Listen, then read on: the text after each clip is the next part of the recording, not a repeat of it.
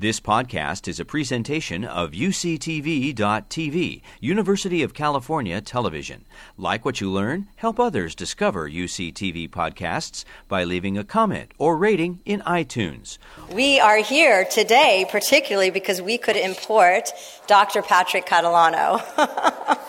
um, so, as our, as our keynote speaker. So, Dr. Catalano is um, the former chair of the Department of Obstetrics and Gynecology at Case Western, and uh, he's a professor in the Reproductive Biology Center for, at the Metro Health Medical Center at Case. And um, when we were trying to figure out who could be our keynote, you know, we, we want to draw everyone's interest. And it was obvious he's a national or international voice for decades on pregnancy health and effects on offspring. He has um, a, what I'm going to call a continuous R01 that looks like it's been re- renewed many times, trying, you know, on the, the metabolism in pregnancy and effects on offspring. He also has current R01s on hyperglycemia, on placental leptin. He is the PI of a reproductive health training grant. He's also won Teacher of the Year awards. So we're just very fortunate and honored to have um, one of the world's authorities here with us to talk about the latest science and his pr- amazing program of work. Thank you so much.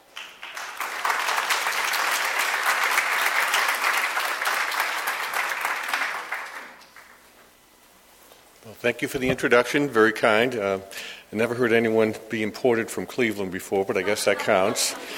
And I appreciate the thought, but uh, I don't know if you had to say decades, but we'll get it.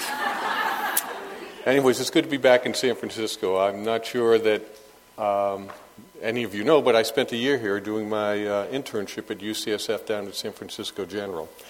And in many ways, every time I come back, I feel like I never left. So it's a great place, and uh, it's good to be here. So, what I'm going to try to do today is to kind of give you some overview about some of the things that we do and kind of where we think we're going based on what we've done in the past. And I spent most of my life starting uh, looking at issues relating to gestational diabetes.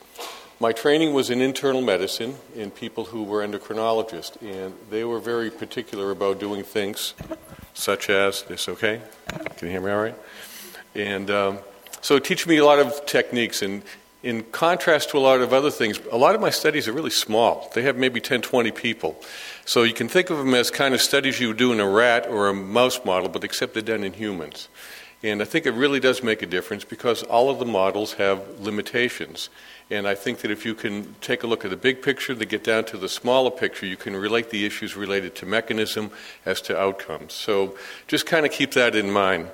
And I'm a clinician, I still see patients, and I'm not a uh, molecular biologist. What I do run is I run the clinical research unit of our CTSC, so I do things more physiological. But I've had the great opportunity over the years to work with people who do basic research, and maybe that's what translational is. It's not just what you do, it's who you work with and who you publish with, and it kind of gives you the broader picture. So that's enough about that. Let me get going and tell you what I think. Um, this data you know very well, but I think it's just good to look at it from at least what I was able to get the latest data from uh, CDC using the NHANES data. What's the prevalence of obesity by race and ethnicity? And you can see that if you have a BMI greater than 30, it affects about 32% of the population, whereas if you look at a BMI greater than 25, you're talking about 56% of the population. The hospital I work in is an inner city safety net hospital similar to San Francisco General, and our population primarily is African American and Hispanic, and then uh, some white. And so you can see that going through the numbers, we're probably dealing with two thirds of our patients who are overweight or obese. So it's a real problem we see every day, not just in our diabetes clinics, but in our regular clinics. This is data from the HAPO study uh, looking at the risk of who is going to develop gestational diabetes. And what you can see here, and I think it shows up okay, is that if one accepts the IAD PSG criteria for gestational diabetes, and the diagnosis of gestational diabetes is kind of uh, like the Tower of Babel. Depending on who you talk with, everyone has a different definition. But the bottom line is it's abnormal glucose tolerance in pregnancy. And depending on the criteria, you can have as many as 25% of people. And what I've kind of blocked off over here are the centers in the U.S. and uh, that give you some idea what the prevalence of gestational diabetes could be. So it's 25% uh, down in Bellflower and in Cleveland, essentially. In places like Chicago, who have a different ethnic mix, it's between in Providence between 15 and 17 percent. So again, if you're looking at overweight people and obese who are reproductive uh, age, we were talking about two thirds of the population. And depending on if you like to look at the issue of gestational diabetes, you're probably talking easily 25% of the population, though there's a lot of overlap. And as it relates to offspring, this is a study that we did as part of the HAPO database, which I assume many of you know. Was 25,000 women, four centers in the U.S. and nine centers around the world. They looked at an observational study looking at glucose tolerance in pregnancy in the third trimester. And the issue's been it's kind of, if you're old enough to remember the old Miller Beer light commercials, tastes great, less filling. It's the same thing here. Is it obesity? Is it gestational diabetes? And at least when we looked at the data, not surprisingly, no one has a lock on uh, what the problem is. It's probably both. And this is what I'm going to go back and forth with uh, during this talk, is talking a little bit about glucose intolerance and obesity and how they both really relate to abnormal uh, fetal growth.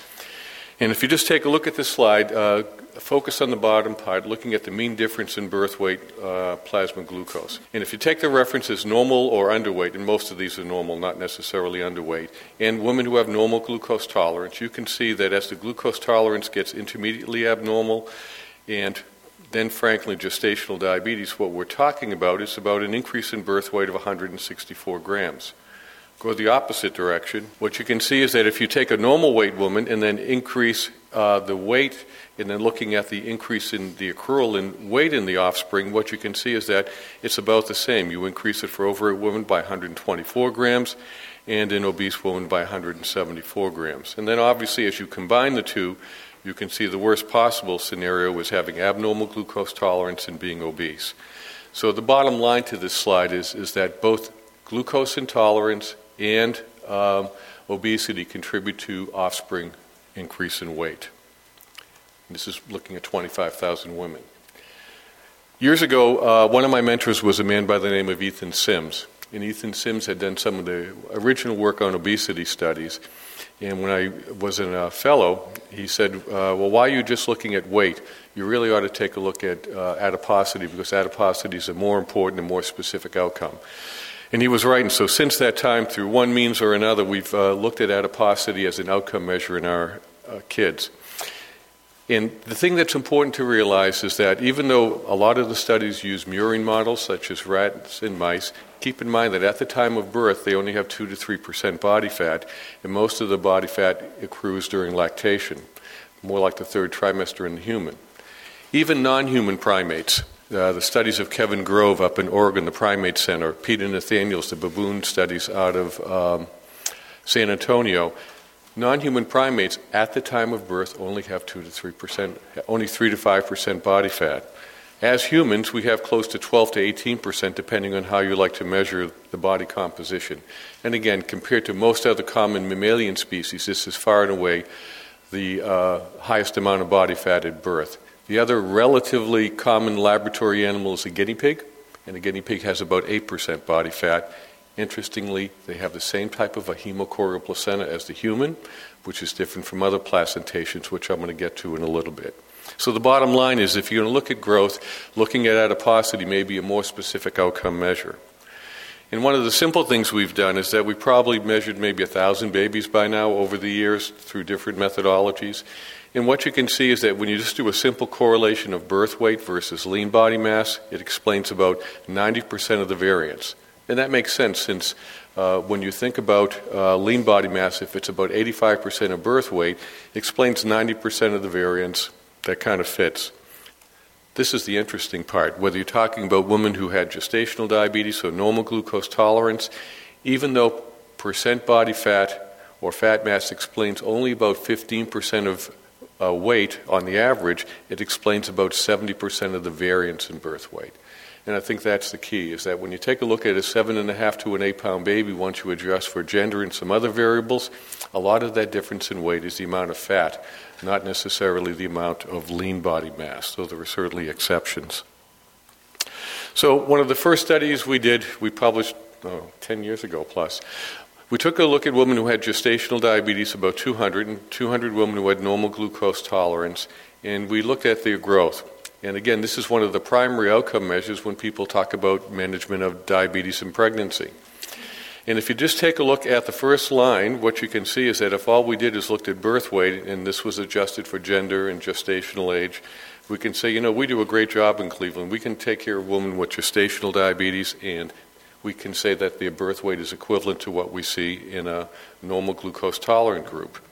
But when you go down to the next steps and you start looking at growth with body composition, what you see is that, granted, there's no difference in lean body mass, but what we do see is that there's an increase in fat mass and percent fat in the woman who's, who had GDM as compared to the control group. The next thing we did, uh, one of our fellows took the data in the normal glucose tolerant group and broke it down into those women who had a BMI of less than 25 versus a BMI greater than 25 pre pregnancy. And I'm going to come back to that over and over again the pre pregnancy component. And what you can see is that if you look at this, uh, we know uh, historically, epidemiological studies, what have you, is that birth weight in general is about 150 grams greater in infants of women who are overweight or obese as compared to normal weight. It didn't quite reach significance, it's like 0.06, but you can see the difference in weight is close to 150 grams. There was no significant difference in lean body mass, but what we do see is that the fat mass, the percent body fat, were significantly greater in those women who had a BMI greater than 25 before they got pregnant. And again, here at the bottom, what you'll see is that it wasn't related to gestational weight gain. Gestational weight gain in women who are overweight or obese was less than that what we see in those women who are normal weight. If you can go through the CDC data, uh, Chu et al. has published this data. Whether you look at an American population or a European population, taking a population as a whole, there's an inverse relationship between pre pregnancy, BMI, and weight gain during pregnancy. Obviously, there's a lot of variability in between, but on a population perspective, that's what we see. So this is the same picture here, is that even though these women gained less weight who had a BMI greater than 25, uh, you can see that the babies looked more like the infants of the women who had gestational diabetes.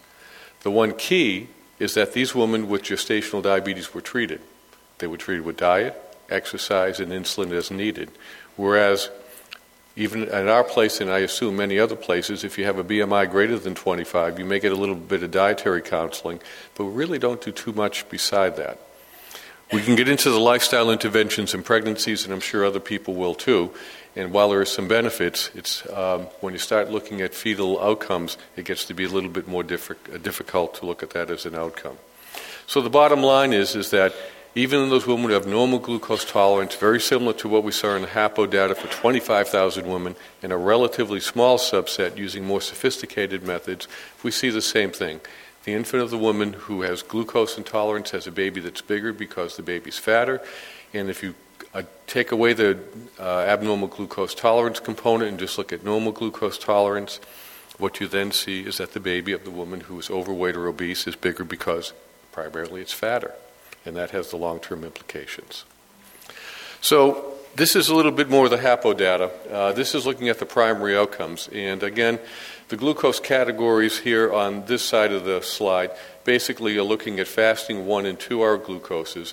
And the glucose categories are pretty much taking the 25,000 women and, and breaking them up into smaller groups.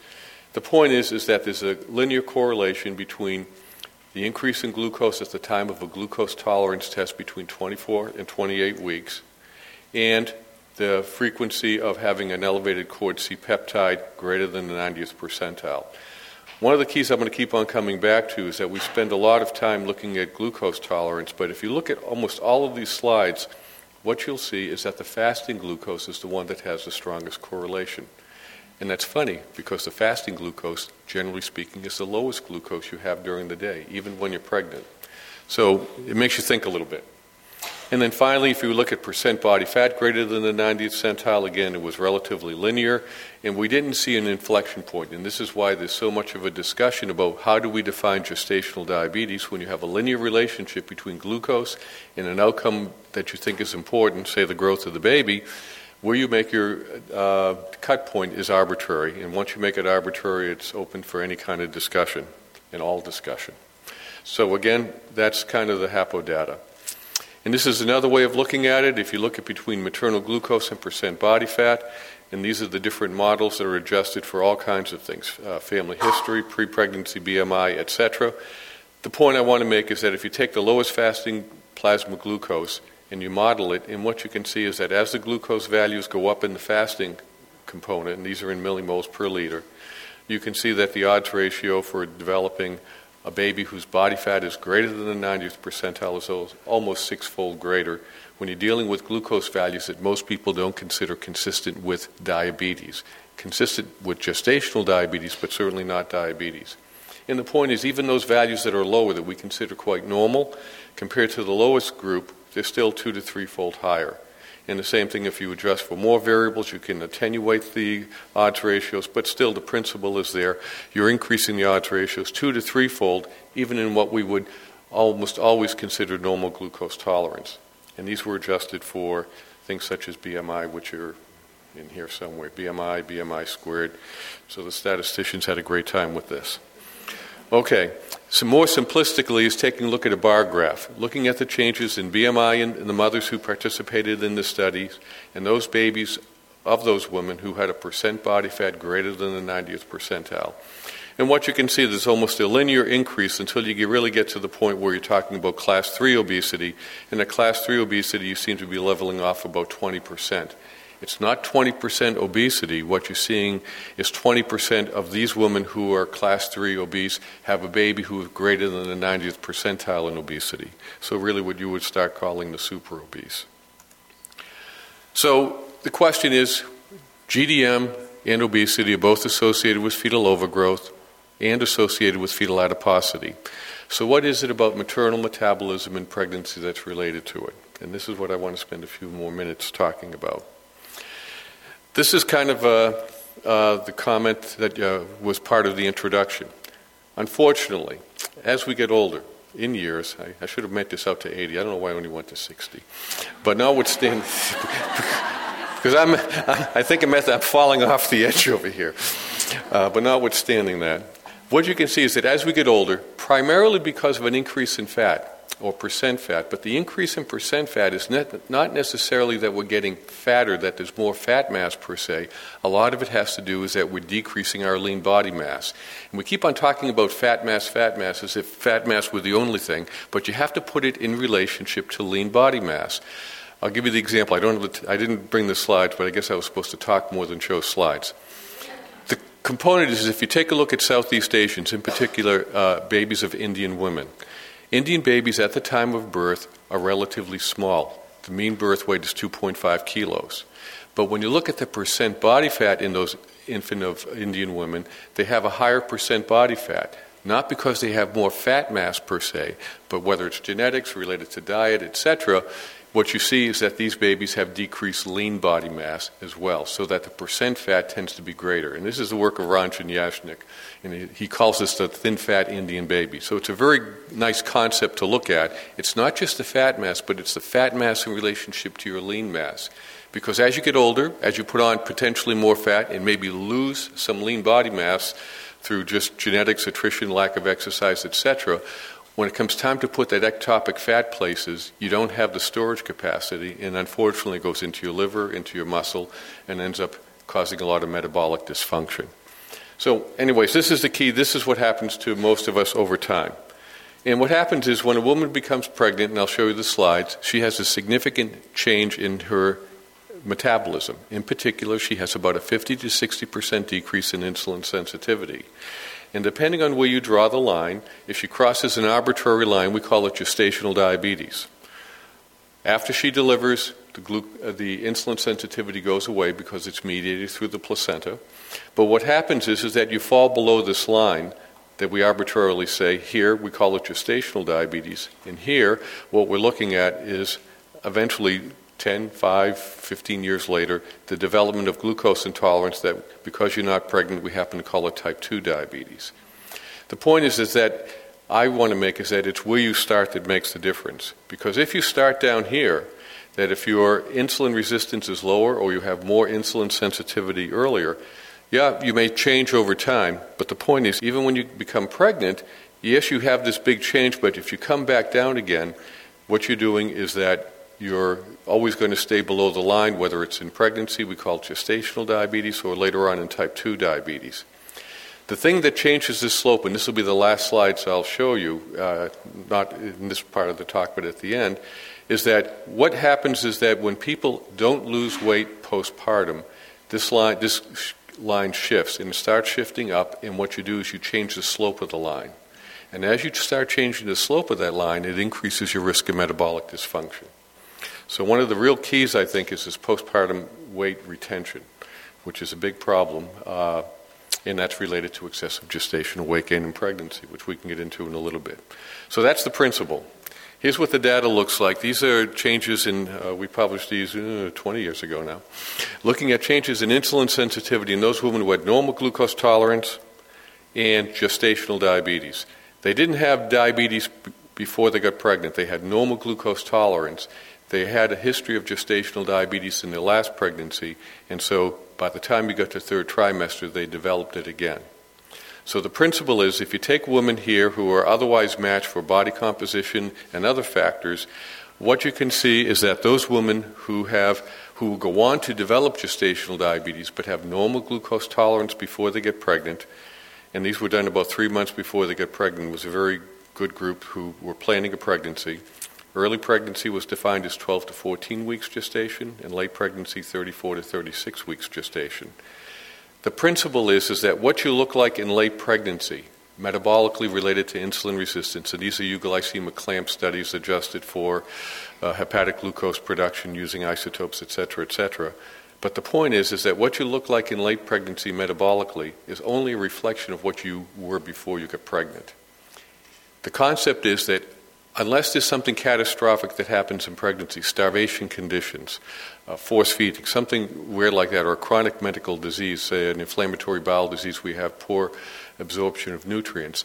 The changes that occur metabolically are very uniform, and they don't change much. Whether you're lean, whether you're obese, whether you have low insulin sensitivity or high insulin sensitivity, the point is that there's this 50 to 60 percent change in insulin sensitivity with advancing gestation. And if you think about it physiologically, we do a lot of other, not we, there are a lot of other physiological changes that occur in pregnancy, like cardiac output. Cardiac output increases 40 to 50 percent. Does it vary? Some women go 20 percent, some women go 80 percent. No. In general, it's 50 to 60 percent. Some things can vary. For example, if you have twins, you can increase your cardiac output. Your plasma volume tends to increase in a relatively uniform manner. Your creatinine clearance increases in a uniform manner. The point I'm trying to make is that the physiological changes in pregnancy are relatively uniform no matter who you are. It just depends on who, where you begin that determines where you will end up. So it's one of the principles we've thought about and really kind of try to keep in mind as we go forward. Uh, so, what's the story about uh, diabetes in big babies? And this is, as most of you may know, is called the Jorgen Pedersen hypothesis.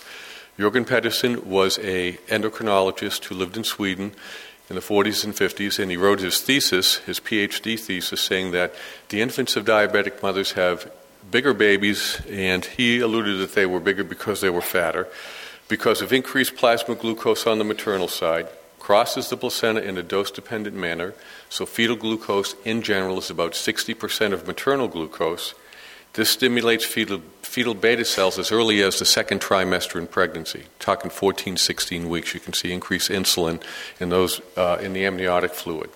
The increase in insulin then increases fat accretion. So that's kind of been the theory. But keep in mind, in 1953 in Sweden, taking care of women who had diabetes, what did these women look like? These were type 1 women with diabetes who were thin and had what, what really classically are type 1 diabetes. It's not what I see in my diabetes clinic. What I see in my diabetes clinic, I see 80 to 90 percent of women who have type 2 diabetes who are overweight or obese. So the principle holds true. The HAPO study proved it, but in point of fact is, it isn't the whole story because this Pedersen hypothesis was put together in 1953 when the only women who got pregnant with diabetes were type 1, they were thin, and it was it's an important concept, but it's not the only concept.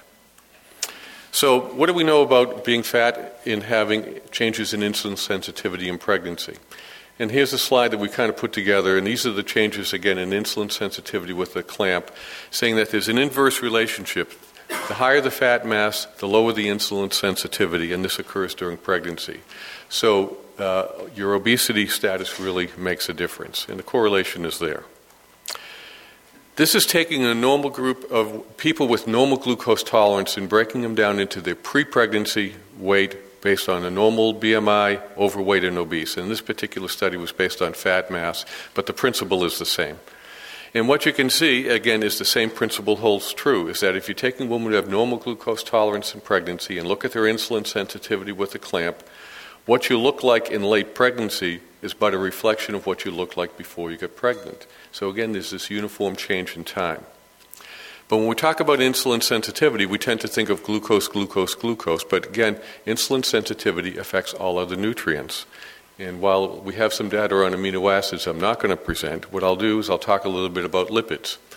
Because we know that if you take a look at maternal triglycerides, you can see again in the same type of a study design, if you take a look at women who are obese as compared to lean, what you'll see is that with advancing gestation, because of the insulin sensitivity decreases that occur, factors like cholesterol and triglycerides increase with pregnancy.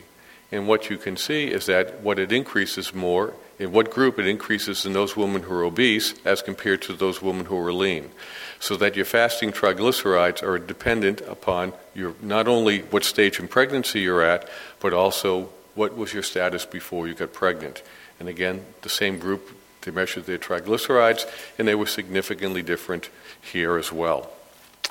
How about free fatty acids? A lot of people are looking at free fatty acids, and the key when you're looking at free fatty acids in pregnancy, unfortunately, is that, that the fasting levels don't tell you too much. There's a decrease in free fatty acid concentrations with advancing gestation in those women who are both lean and obese. Where you start seeing the differences and where things come into play a little bit is that in these studies, these were done during a clamp. So insulin was infused, and when you infuse insulin, what you do is that you inhibit lipolysis. But because of the changes in insulin sensitivity with advancing pregnancy, there's less ability to inhibit lipolysis with advancing gestation at the same insulin concentration meaning that I can give you the same insulin, but you know what? Your free fatty acids are going to be higher. And here you can see they're 25 or 30 percent higher in late pregnancy as compared to early in pre-gravid. So the point is, is that in women who are obese, not only is there this change in insulin sensitivity related to glucose metabolism, but it also relates to lipid metabolism as well. And unfortunately, lipid metabolism in pregnancy isn't as simple as we see with glucose. It just doesn't cross the placenta, and so you get a concentration gradient. Because most of the uh, lipids we see are triglycerides. This is a depiction of what the placenta looks like. This is the maternal surface, okay, looking at the interstitial trophoblast, and this is the basal membrane looking into the fetal compartment. Maternal triglycerides can be broken down because of lipases on the interstitial trophoblast. So the triglycerides get broken down into fatty acids. Fatty acids can traverse the placenta directly, and so you can have a transfer of free fatty acids from the mother to the fetus.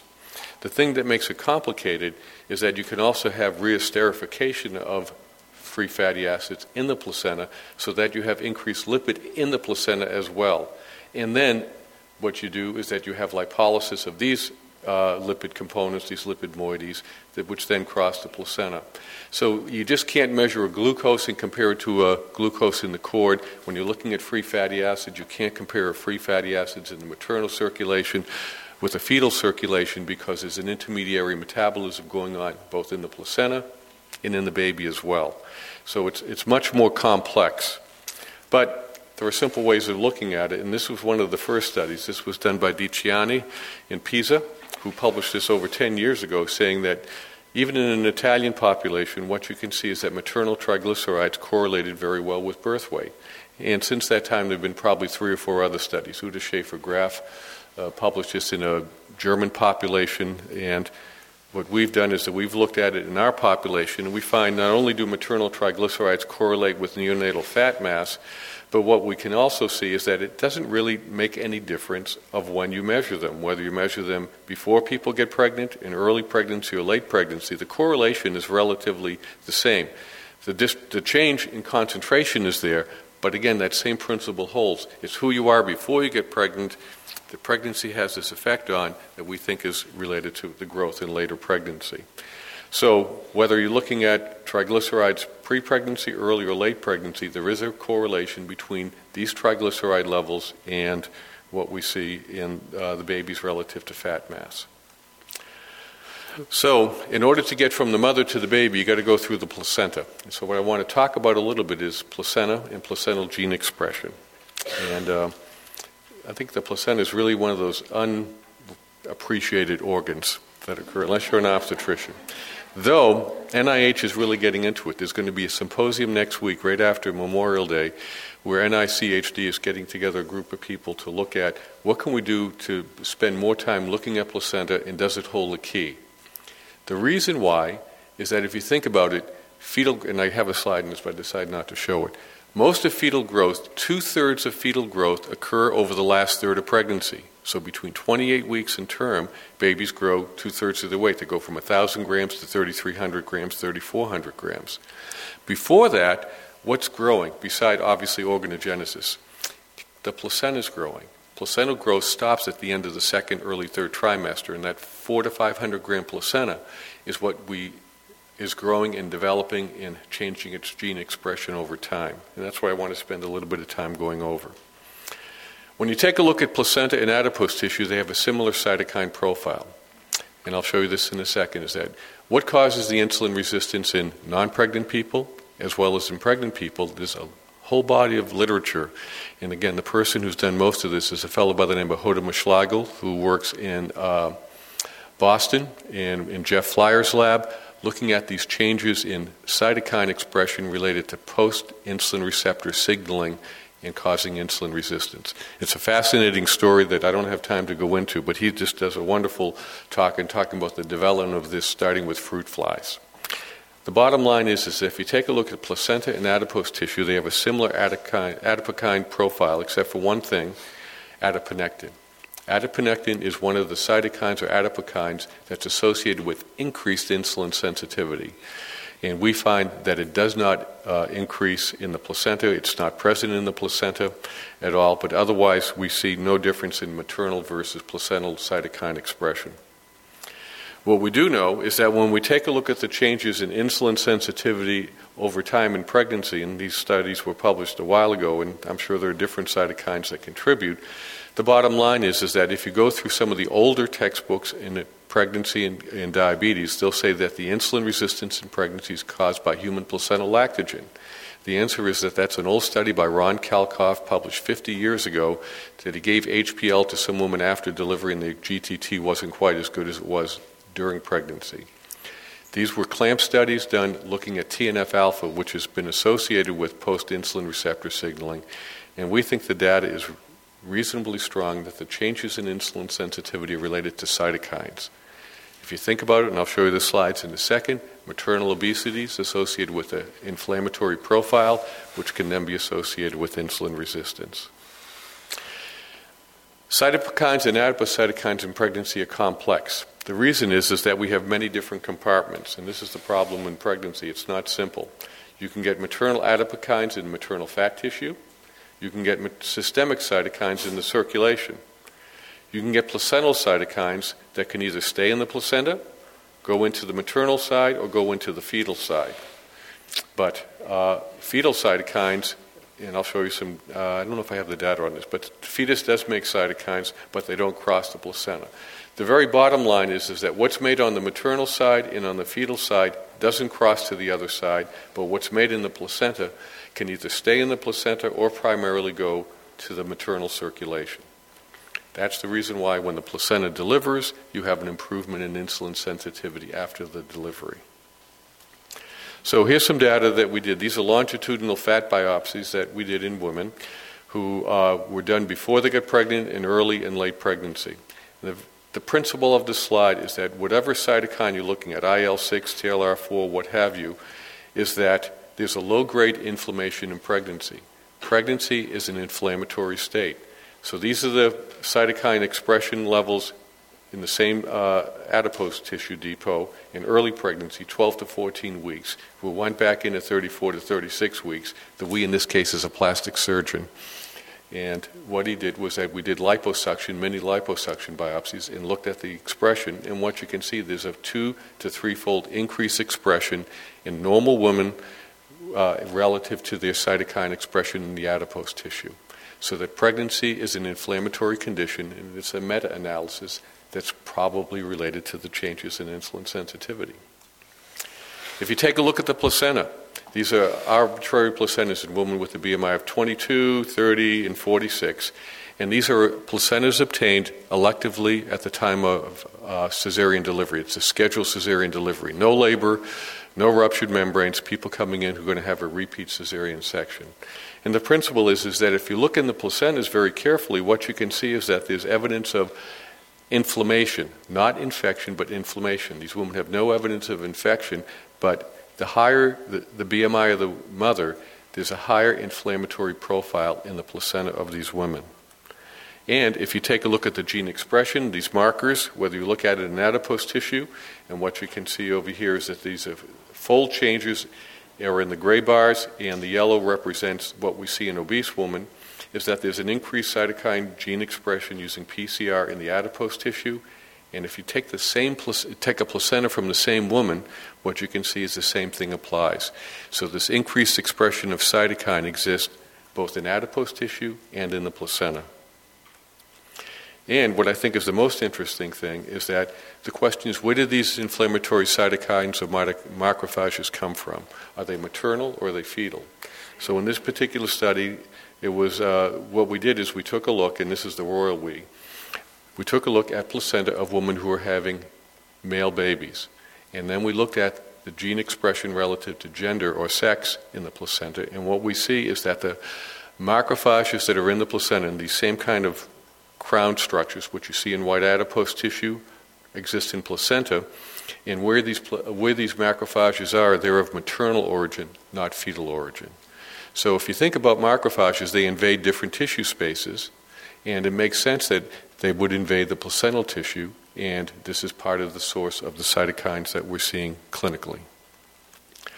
And if you take a look at uh, the maternal systemic inflammation, and it's similar in the uh, cord blood. I don't know if I included it. I think I cut out the slide for time's sake. But the principle is here. These are obese women who are otherwise healthy, no GDM, lean women otherwise healthy, all having elective cesarean deliveries. No surprise, the insulin concentrations are about twofold higher in the obese woman. Plasma glucose is a little bit higher. And what you see is that the leptin concentrations are higher. Most of the leptin we see in the maternal circulation in pregnancy is of placental origin, not maternal adipocyte origin. I don't have the time to go into it, but we've shown that uh, looking at these longitudinal biopsies. IL 6, an inflammatory uh, cytokine, is increased and CRP is increased. We didn't see TNF alpha increased. But the principle is, is that there's a meta inflammation in obese women as compared to non obese women in late pregnancy, and it's similar in their offspring. So, how do you get those cytokines there? What's the principle behind it? This is a study that was done by Tatiana Radaelli, who uh, was an Italian postdoc who spent two years with us looking at placenta of genes in women who were obese and had gestational diabetes in contrast to those women with type 1 diabetes. And we tend to think diabetes is diabetes, but if you look at the heat map, the heat map can be interpreted very simply that the orange color are those genes that are upregulated, the blue color represents those genes that are downregulated. And you can see there are differences between the type 1 and the type in the obese. And what we can see here is that if you look at glucose or glycogen turnover and issues related to glycosylation, that it's increased in those women with type 1 diabetes, the strongest orange color tend to be here. In contrast, what you see when you start looking at those infants of, whose mothers were obese and have gestational diabetes, the gene expression is increased in those genes related to lipid metabolism and lipid transport. So again, even though we look at these babies who tend to be overgrown, the nutrients that may account for their overgrowth may differ depending on if we're talking about type 1 diabetes or gestational diabetes, especially with gestational diabetes we see in obese women. Okay, coming back to the clinical point, keeping all of that in perspective, so how does this relate to long term effects on the mother and the offspring? And this is where I'll get maybe controversial. We'll see. This is data from Dana Dabelea looking at diabetes. It's a classic paper showing that siblings of mothers uh, who were born uh, after they developed diabetes had a higher risk of obesity in later life. So, if your mother did, uh, had normal glucose tolerance in her first pregnancy but diabetes in her second pregnancy, what you can see is the black bars represent those women who were exposed to diabetes in utero. And it significantly increased, particularly up until uh, young adulthood. And once you get to be in the early 20s, there's less of a difference, but it's principally there. This is data from Hillier looking at uh, a population, uh, looking at the childhood risk of obesity relative to glucose, less than what you would see for diabetes or gestational diabetes in a population that I think came from Hawaii and Northern California. And what you can see is if you look at the glucose challenge test, those women who were in the high end of normal, the highest quartile, they had a higher risk, and here's the odds ratio, of having a child either birth weight above the 85th percentile or here above the 95th percentile of 1.2 to 1.3, thereabouts. So that a glucose challenge test above those levels was associated with childhood obesity at age 5 and 7. Similarly, if you go back down to those women who had not only a glucose challenge test but went on to have a glucose tolerance test, what you can see if the glucose challenge test was abnormal, but there was only one abnormal value on the GTT, so technically not consistent with diabetes, the odds ratio increased. And again, if they had a positive glucose challenge test and they had a diagnosis of gestational diabetes, they increased their risk to 1.9 uh, approximately. The point I want to make is that in both the previous slide by Dabelea and the slide by Hillier, these data were adjusted for maternal age, parity, weight gain during pregnancy, ethnicity, and you can read the rest as well. To the best of my knowledge, when I looked at this data, I didn't see that any of these data were corrected for maternal pre pregnancy obesity. That's what I think. That's how we interpret it. Here's some other data. This is from Europe. This is kind of looking at it in a little different way. These are women who are overweight, the prevalence of overweight in offspring of women with gestational diabetes, but in relationship to the maternal BMI in early pregnancy. So at age two, the risk of having uh, overweight offspring was significantly higher if your mother had a BMI of 30 when she was pregnant, as compared to if she was uh, had a, she was overweight or lean. And this is at two years. At eight years, your risk of having a child that's overweight is close to 40% if your mother was obese before she got pregnant with gestational diabetes, 20% here, and close to 5% here. Finally, when you're looking at kids who are 11 years old, the risk of having an overweight child was uh, still significant, and when you do the analysis of variance, was 45% if your mother was obese, and it was 15% if she was overweight, and it was probably 10%. So, again, not that gestational diabetes is a benign condition, but when you put it on the background of maternal pre pregnancy obesity, not gestational weight gain, you get a slide that looks like this. And here's the changes in insulin sensitivity. This is the offspring of the normal glucose tolerant woman, the offspring of the type 1 diabetes woman, and the offspring of the woman with gestational diabetes. And what you can see is that the woman with gestational diabetes, looking at the HOMA IR, at age 11 in the offspring of the GDM compared with the type 1, it's higher. Though I got to admit, this data with type 1 diabetes is data out of Denmark by Clausen et al. that show that the infants of women with type 1 diabetes exposed to hyperglycemia tend to have a picture that looks more like what we would consider with GDM. But in this study, this is what they found. This is a study that probably most people here are familiar with, looking at the prevalence of the metabolic syndrome at age 11 in offspring of diabetic women. And so this was a part of Rena Wing's study done in Providence. If you were born LGA and your mother had gestational diabetes, your risk of having a metabolic syndrome or a minor variation thereof was close to 50%. If you were born appropriate for gestational age and your mother had gestational diabetes, it was only around 20%. Keep in mind, at that time in Providence, the risk of developing gestational diabetes was 5%, approximately. Let's go to the woman with normal glucose tolerance. If you were born LGA and you, your mother had normal glucose tolerance, the risk was 30%. So if you do the attributable risk, given at that time in Providence, what's the risk of being overweight or, uh, or obese? Probably 30%. And what you can see is that you're much worse off if you were born large, even though your mother hadn't, then if your mother had gestational diabetes, you were born appropriate size. Obviously, the best situation if you're born appropriate for weight and your mother had normal glucose tolerance, kind of the reference group for everyone. But this is the first table in this, and she looked at the hazard ratio for the development of the metabolic syndrome. And again, the biggest risk is being born large for gestational age versus appropriate for gestational age. But if you look at maternal pre-pregnancy obesity, in this study they defined it as a BMI greater than 27, what you can see, here's the hazard ratio, and here's the p-value, and it's still significant. Granted, it's a wide confidence interval. The point is, is that if you had gestational diabetes or normal glucose tolerance, it dropped out. It wasn't significant anymore, cross zero, cross one. So the point is, even in this study that everyone points to, when you adjust for maternal obesity, the risk of gestational diabetes drops away. This is our data. Small numbers. These are women who we studied uh, at birth, during their pregnancy, and follow them up um, at age eight, the kids. And what we did is that uh, we took the 62. We have BMI data on probably a, little more than this, 100 and some odd. But because we wanted to look at uh, body fat as our outcome measure, we ended up using DEXA. So we have three tertiles tertile 1, 2, and 3 percent body fat is 20% here, 20, 28% here, and 40% here. These are the great unwashed kids running around Cleveland at any one time. What you can see is if you go back and take a look at the mothers when they were pregnant, which is what I'm interested in as an obstetrician, what you can see is that maternal pregravid weight or BMI was the strongest risk factor for having kids in this third tertile, and obviously it's significant. Again, if you take a look at the weight gain in pregnancy, it was significantly less in the woman who had the larger BMI. And we know that. That's, that's, that's a you know, epidemiological factor, and the small studies keep on showing it. And we also found is that half of the women had gestational diabetes and half of them had normal glucose tolerance. It didn't make any difference relative to the outcome. Looking at the kids, in this third tertile, they are different. So here's their percent body fats again, no surprise.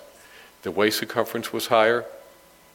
The systolic blood pressure was significantly higher. Their insulin resistance was twice as high. The triglycerides were twice as high, and their leptins were four to five times as high. Otherwise, healthy kids. And what we see is that if we looked at their percent body fat at birth and correlated with their percent body fat at age 8, we had an R value of 0.3. So your percent body fat will be there. And so when we did the stepwise regression, if your mother had a pre-gravid BMI greater than 30, your odds ratio being in that upper tertile was 5.45, significant with a wide confidence interval. If you adjust for gender and the presence of gestational diabetes, it increases the odds ratio to 7.75, again, wide confidence interval. So, what we came up with is that maternal obesity accounts for about 18% of the variance in childhood obesity. But significantly, even though I spent my whole life treating women with gestational diabetes, treated gestational diabetes appears to be less of a risk factor for childhood obesity as compared to maternal pregravid obesity. This was a meta analysis by Phillips in Diabetologia, published a few years ago, looking at maternal diabetes and the risk of the offspring BMI Z score. And the issue is, is that if your mother had diabetes, you have a higher risk of developing obesity in later life. What Phillips did is that he adjusted for pregravid, and it's true. This is the odds ratio down here. It just reaches significance. So the BMI is increased in the offspring of the woman who had diabetes during pregnancy. But when he adjusted for maternal pregravid BMI, it was no longer significant. This is Matt Gillman's data looking at the follow up of the ACHOIS trial. This is the trial done by Carolyn Crowther in Australia, looking at the effect of treatment of gestational diabetes on outcomes. In the original trial, showed the treatment of gestational diabetes improves perinatal outcome, including growth of the babies. But when Matt did the follow up study, and again, it wasn't the ideal study, Matt would admit this, he found no difference in the growth of the kids at age four to five based on school physicals. There was an abstract presented this year at the maternal fetal medicine meeting by Landon et al., and we were part of the study. We looked at the U.S. population of mothers who were treated with just, for gestational diabetes in pregnancy. And what we found is that treatment of mild gestational diabetes during pregnancy improved outcomes, including adiposity of the babies at birth. Now the kids are eight years old, we didn't see any difference. Okay? The only group that had some difference were females who were at the very top quintile. They did show some relationship, otherwise, they didn't. So, this is the point I want to make. This is the last few slides. And I, I talked to Eric about this. We looked at what we did is we did a study where we were looking at people before they get pregnant and during pregnancy. Well, not everybody gets pregnant, even though we encourage them, give them bottles of wine, whatever it takes. And uh, sometimes they don't get pregnant. So these were so what we did is we repeated the studies one year later, and this is the body composition studies who were going to be enrolled in our longitudinal study. And what we sh- showed in this is that from one year from one year to another, these women who were part of this long-term study had kept their weight the same, kept their lean body mass the same, their fat mass was the same, and their body fat was the same. So a nice healthy group just to show over a year you can if you maintain your body composition, that's wonderful but it also related to the change in their clamp insulin sensitivity and their insulin response. Matter of fact, their insulin response was a little bit better here. So the question comes up is that what happens when a woman has a baby? Does having a baby have a long term effect on maternal metabolism? Who says yes? Who says no? Who says I don't know? All right. That's why you do the study. So here, the, here it is again. This time we have three time points pre gravid, late pregnancy, meaning 34 to 36 weeks, maximal insulin changes in metabolism, and finally one year postpartum. All of these women breastfed and they stopped breastfeeding. They were all done during the follicular phase of the cycle, not on hormonal contraception, etc., etc., etc. What you can see is that, and again, what I've really outlined here is the changes from pre pregnancy to one year postpartum. There was no significant differences in their body composition, their weight, their lean body mass, their fat mass, or their uh, percent body fat. What you can see is that, yes, during pregnancy you can have a significant decrease in your insulin sensitivity. No surprise, we've shown this a couple of times. But when you measure them a year later, there was no significant difference in the clamp insulin sensitivity. There was no difference. They have an increase in insulin response, but no change in beta cell function a year later, whether you're looking at first phase or second phase. So the, at least the way that we, and I have, we have other data relating to indirect calorimetry, et cetera. The bottom line is if you get back to your pre pregnancy weight, at least by looking at clamp data, beta cell function with an IVGTT, you're no different than where you were before you began. And we have other data that we've published in JCENM showing that if you don't, you're not the same person. So you're both right. It depends on if you get back to your pre pregnancy weight. So here's our last slide. So, in utero programming of obesity metabolic dysfunction, it really depends on your pre pregnancy status, whether you're obese, you have gestational diabetes, and we think it's mediated through metabolic inflammation. This leads to fetal and neonatal metabolic programming of obesity, pre-metabolic syndrome in the kids, which we showed in the same thing in uh, the paper by Rena Wing's group, but again leads back down to the adult, adult metabolic syndrome and type 2 diabetes and that factor of metabolic aging, which we all are dealing with day to day. And so these are the people who really do all the work. Uh, I'm very lucky. Dr. Hauguel-de Mouzon does all of the molecular work. Uh, we had a nice young woman who joined our group from uh, Oregon who's doing some nice data periotyranny on uh, placental lipid metabolism, our recruiters, postdocs, and so forth. So I'll stop there and say thank you.